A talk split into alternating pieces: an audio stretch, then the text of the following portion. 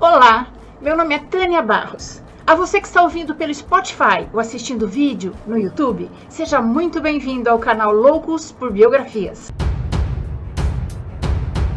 E se você é novo por aqui e gosta de biografias, convido você a se inscrever no canal. E se gostar deste vídeo, deixe seu like, seu comentário, porque assim esse conhecimento chega para pelo menos mais duas pessoas.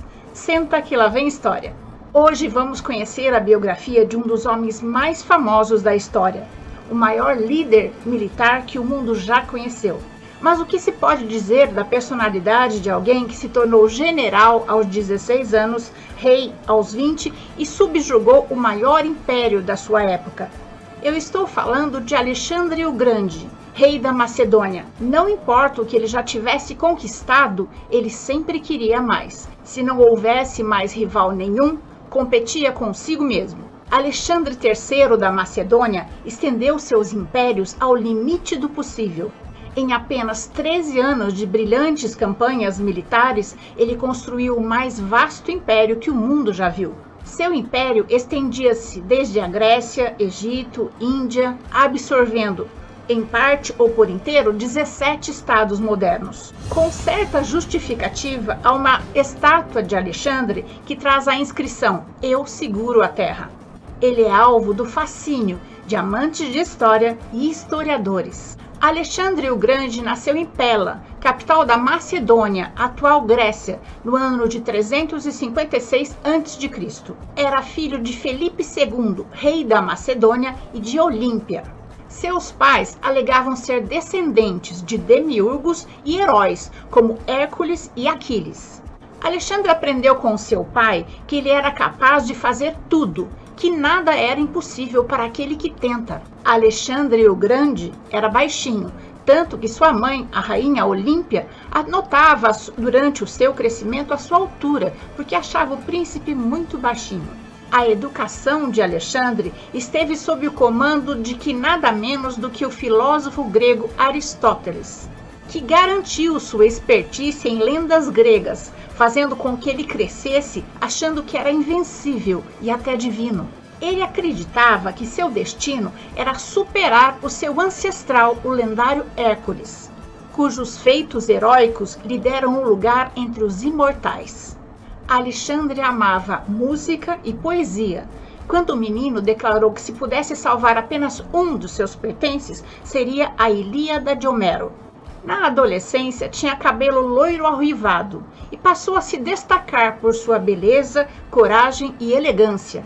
Aos 13 anos, foi entregue ao seu pai, que determinou sua rigorosa educação militar. Até os 20 anos, a sua vida era controlada por sua mãe, e Alexandre não esteve muito preocupado em descobertas amorosas, mas era implacável em batalha e um beberrão contumaz. O pai de Alexandre, Felipe II, transformou seu estado periférico num formidável poder militar e travou campanhas militares contra os seus vizinhos que culminaram no domínio macedônico sobre toda a Grécia. O rei Felipe II foi assassinado em 336 a.C. Sabe-se quem o matou, mas não a mando de quem nem por quê. Então, o seu assassinato é um mistério. Mas o fato é que quando Felipe II faleceu, ele estava planejando uma expedição para a Ásia Ocidental, para libertar as antigas cidades-estado gregas, que estavam sendo governadas pela maior superpotência da época, o Império Persa. Após o assassinato do seu pai, Alexandre o Grande, com apenas 20 anos, enfrentou conflitos sangrentos para se tornar o rei da Macedônia. Entre as outras pessoas que tentaram tomar seu trono, estavam os dois filhos das outras esposas do seu pai, que também eram príncipes da Macedônia, e Alexandre matou-os, um deles ainda criança. Alexandre o Grande se tornou o rei da Macedônia com apenas 21 anos e assumiu o posto de chefe da Liga de Corinto, que era uma união de várias comunidades gregas, e foi considerado o comandante mais bem preparado de sua época. A expansão da Macedônia era o objetivo principal de Alexandre, e ele não hesitou em liquidar todos que tramavam contra a sua coroa. Algumas cidades gregas se rebelaram e tentaram desfazer a Liga de Corinto. Tebas era o centro dessa revolta, chegando mesmo a proclamar a independência da Grécia. A guerra foi declarada e Tebas foi arrasada. Só foi poupada a casa do dramaturgo Píndaro, como prova do respeito de Alexandre pelas artes. A Liga de Corinto, aterrorizada, concedeu a Alexandre plenos poderes. 2 anos após a morte de seu pai, o baixinho e durão Alexandre já reunia várias cidades da Grécia sob sua liderança e se lança à mais ousada campanha militar da história. Com apenas 50.000 homens, ele tenta seguir o objetivo do seu pai e conquistar o Império Persa. Esse império inclui o território da atual Turquia, além da maior parte do Oriente Médio, e os territórios de que hoje são Iraque, Irã e Afeganistão, um território de cerca de 8 milhões de quilômetros quadrados. Alexandre marchou liderando seu exército rumo à Ásia Menor, atual Turquia. 5.500 homens iam a pé, outros 15.000 a cavalo. No centro ia a falange macedônica, a sua cavalaria de choque. Um comando de 15.000 homens bem treinados e armados com a sarissa, uma lança de quase 7 metros de comprimento, que mantinha o inimigo à distância, vencendo-os facilmente. Eu imagino a força que esses homens tinham que ter para andar a cavalo levando uma lança de 7 metros. Alexandre derrotou por 2 vezes o imperador Dário III, que tinha um exército 5 vezes maior do que o seu. Em um intervalo de 2 anos, os persas foram totalmente derrotados, como em vitórias como a de Isso, que hoje corresponde ao território do Iraque. Por onde passava, Alexandre ia se tornando rei de novos povos e ganhava a confiança dos povos vencidos.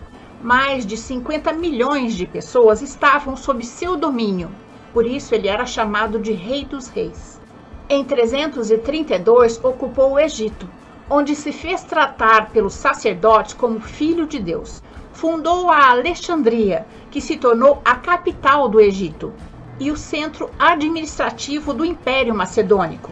Para unificar seu império ao longo de suas conquistas, Alexandre fundou mais de 70 cidades. A maioria delas ele nomeou como Alexandria. A maior delas, a já mencionada capital do Egito, que era situada na foz do delta do Nilo, tornou-se por muitos séculos o centro comercial e intelectual do mundo mediterrâneo. Essas cidades eram ligadas por rotas comerciais e unidas por cultura, costumes e línguas gregas. No Império de Alexandre, a cultura helenística atingiu seu ponto máximo de expansão, indo até o Egito e o Extremo Oriente. O governo de Alexandre uniu pela primeira vez o Oriente e o Ocidente. No Oriente, ele era chamado de o soberano da Ásia. Ele proibia que seus exércitos saqueassem as terras conquistadas. Ele ordenou aos seus ministros que desmantelassem as oligarquias, que é o governo exercido por um grupo restrito de pessoas, e criassem democracias. Alexandre queria criar um império fundindo o melhor da cultura grega e oriental. Recrutava persas para engrossar seu exército e distribuía esposas persas para seus generais, enviando de volta para a Europa qualquer macedônico que se opusesse a essa igualdade forçada. E ele mesmo se casou com a filha do rei persa destronado Dário III. Ainda em vida, Alexandre foi reverenciado como um deus. Supostamente ele descendia de Aquiles, por parte de sua mãe. Rumores sobre suas habilidades sobrenaturais eram abundantes e eram reforçadas por sua velocidade extraordinária e sua invencibilidade em batalha.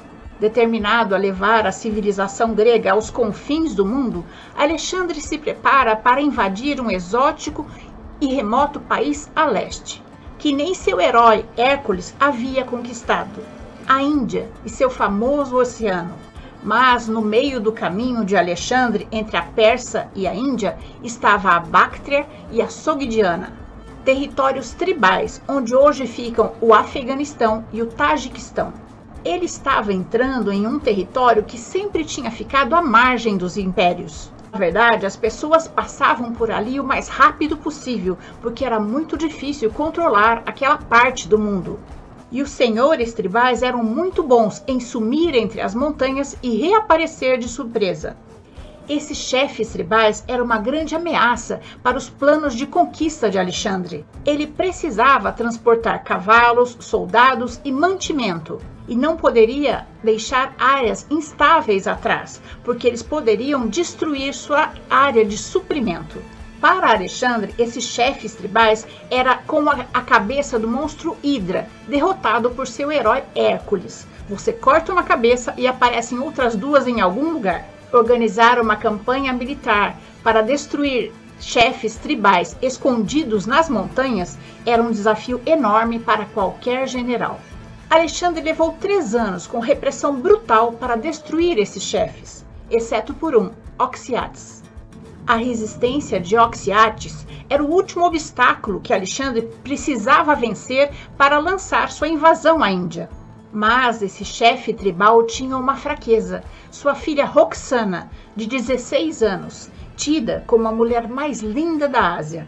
Mantê-la em segurança era a sua obsessão. Oxiartes então levantou suprimento para aguentar vários meses e se escondeu com sua filha e sua tribo na Rocha Sobidiana, uma fortaleza em uma rocha ao norte do Afeganistão, com 20 quilômetros de circunferência e 900 metros de altura. De lá, ele ainda conseguia atacar as rotas de suprimento de Alexandre. Alexandre sabia, como todo bom comandante, que o tempo gasto em reconhecimento nunca é desperdiçado. Sua patrulha de reconhecimento descobriu que mais de 1.000 rebeldes ocupavam a montanha. Alexandre tinha pelo menos 10 vezes mais soldados com ele. O problema era como forçar um combate. O único acesso ao cume da Rocha Sobidiana era por uma trilha íngreme, estreita e aberta, onde seus soldados seriam facilmente vistos e exterminados. Alexandre então decidiu enviar 2 mensageiros para conversar com Oxiartes, dizendo que ele estava disposto a poupar suas vidas caso se rendessem imediatamente, senão sofreriam as consequências. Pela reputação que Alexandre havia conquistado, ele esperava que Oxiartes se rendesse. Mas, na segurança da sua fortaleza a 900 metros de altura, Oxiartes e os seus rebeldes riram do maior conquistador do mundo, dizendo que só se seus soldados tivessem asa, eles conseguiriam conquistar a montanha. A resposta do chefe tribal deixou Alexandre furioso. Ninguém zombava do homem que era conhecido por tornar o impossível possível. Dizendo que todos os homens são iguais, Alexandre comandava o exército mais étnico e socialmente diverso do mundo. Ele tinha soldados gregos, persas, egípcios. Quando ele precisava de um soldado para fazer um trabalho específico, ele conseguia. Então ele ordenou que seus comandantes reunissem 300 voluntários. Ele queria homens experientes em escalada, os melhores dos melhores, porque sabia que seria uma missão quase impossível. Entre seus voluntários estavam membros da sua infantaria de elite e pastores que estavam acostumados a escalar colunas incríveis. A operação exigiria desses homens coragem, força e nervos de aço. Esses 300 voluntários teriam que escalar os 900 metros da montanha Sogdiana à noite, em silêncio e sob um frio congelante. Ele inspirou seus voluntários com a promessa de glória em combate. E para o primeiro soldado que conseguisse chegar à montanha, ele daria 12 talentos, o que corresponde hoje a 250 mil dólares. Cada soldado levava consigo um tecido branco que deveria balançar para Alexandre quando chegasse à montanha. Alexandre ainda escolheu a parte mais íngreme e perigosa da montanha para que seus homens escalassem. Essa era uma das táticas preferidas dele, atacar o inimigo onde ele menos espera. Ele sabia que a aparição súbita de sua tropa, como se tivessem asas, contra um povo supersticioso seria um choque tão grande que os rebeldes se renderiam sem lutar. Para chegar ao topo, seriam 2 noites de escalada. Os voluntários teriam que comer e beber antes de subir, porque para uma escalada tão perigosa, eles teriam que levar o mínimo de peso possível.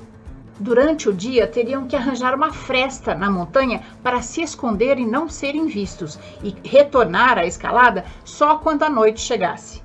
só poderiam levar uma espada no caso de conseguirem chegar ao topo para se defender. Os riscos eram enormes. Eles poderiam morrer de frio, fome, desidratação ou despencar do penhasco, porque à noite tudo era mais difícil. Eles tinham que tatear para encontrar apoio para colocar os pés e as mãos e não conseguiam ver quem estava próximo a eles, nem o perigo que estava abaixo ou acima deles. E mesmo se conseguissem chegar ao topo da montanha, famintos e exaustos, o desafio ainda não teria acabado. Eles teriam que enfrentar o inimigo em sua fortaleza, numa desvantagem de 3-1, porque lá em cima havia 1000 rebeldes e eles eram só 300. Com um frio abaixo de zero, as mãos e os pés congelando, a vista turvada pela desidratação, na primeira noite 12 soldados caíram. Na segunda foram 18. Para não alertar os inimigos sobre a sua missão secreta, eles morreram em silêncio. Uma das partes mais desafiadoras de comandar é quando as coisas dão errado. É a prova de fogo de um líder. Ele consegue manter o foco e a calma? Alexandre sim.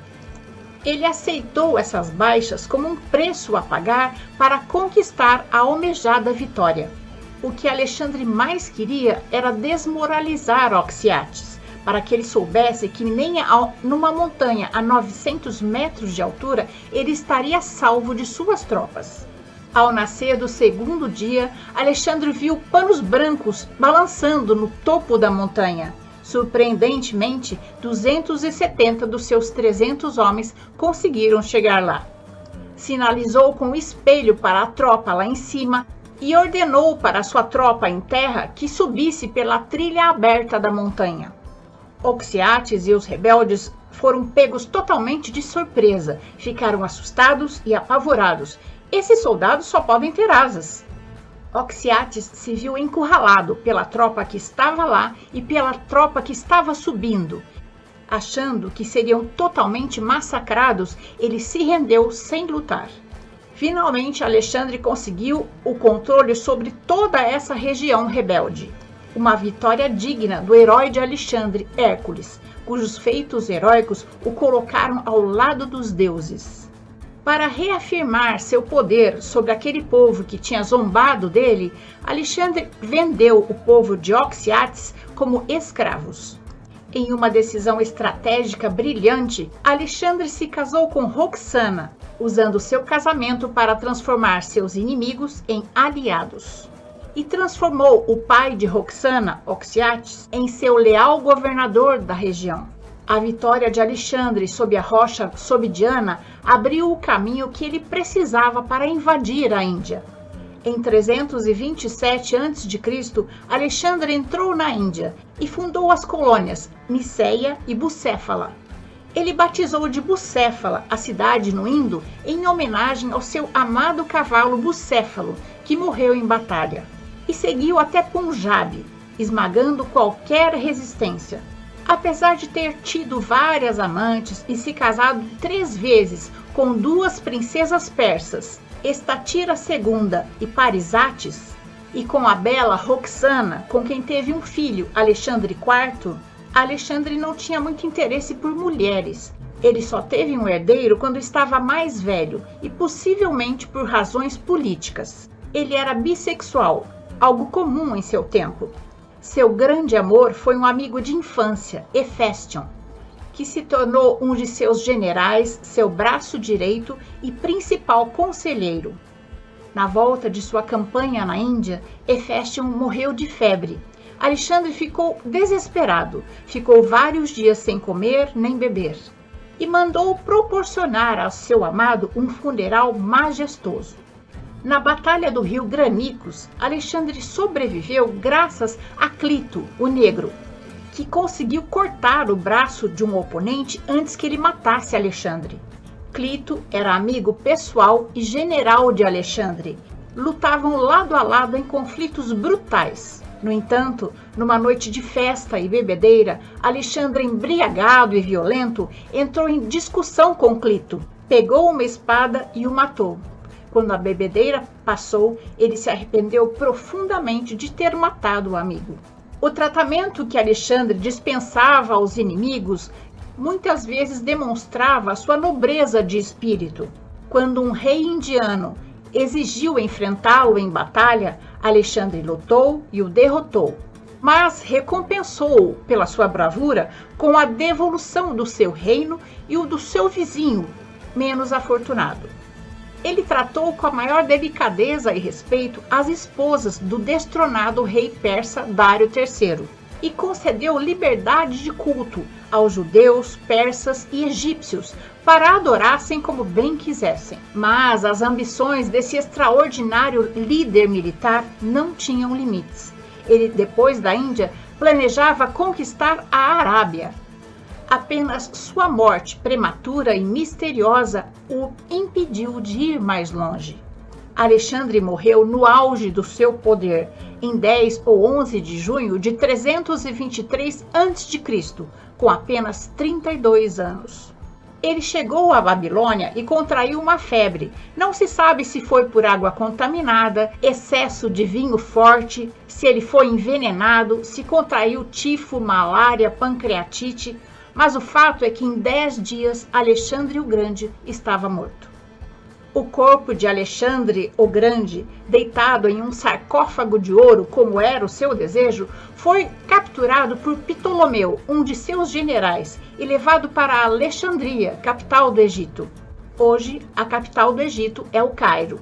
Durante muito tempo, seu túmulo foi visitado por grandes nomes da história, como Pompeu, Júlio César, Calígula e depois Augusto, que desajeitadamente arrancou o nariz de Alexandre. No final do século IV, os relatos sobre o túmulo de Alexandre o Grande desapareceram. Hoje, a sua localização é um mistério. Após a morte de Alexandre sem um herdeiro oficial, embora Roxana estivesse grávida do futuro Alexandre IV, seu império foi fatiado por seus principais generais. Uma guerra civil foi instaurada e durou 40 anos. Foram vários nomes que subiram ao trono e foram rapidamente depostos. Afinal, exercer a função de Alexandre o Grande não é fácil.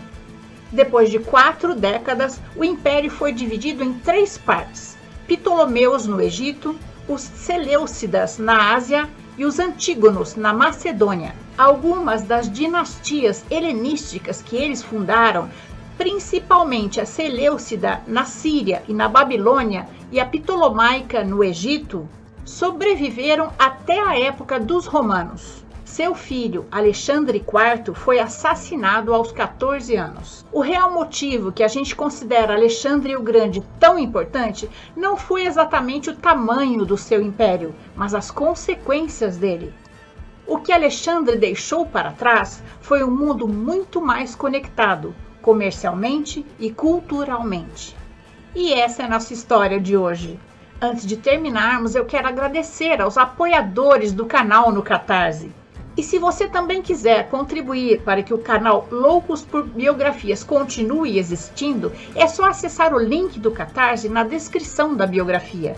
As contribuições podem ser feitas a partir de R$10 mensais. Eu espero ter contribuído para que seu dia tenha momentos muito agradáveis. Se você gostou, deixe seu joinha, faça seu comentário, compartilhe esse conhecimento com os seus amigos. Ainda mais agora, durante a pandemia de coronavírus, que temos que nos manter em casa. É bom estarmos assistindo e ouvindo coisas boas. O canal Loucos por Biografias traz novas histórias no Spotify, no YouTube e também no Instagram, aos sábados. Mas, como eu sempre digo, é bom clicar no sininho, porque às vezes a pesquisa para uma biografia demora um pouco mais do que para outra. Assim, vocês serão sempre avisados das novidades. Se cuidem, hein? Não se arrisquem, não coloquem os outros em risco. Se puderem, fiquem em casa. O bem de todos depende da responsabilidade de cada um. Até a próxima história.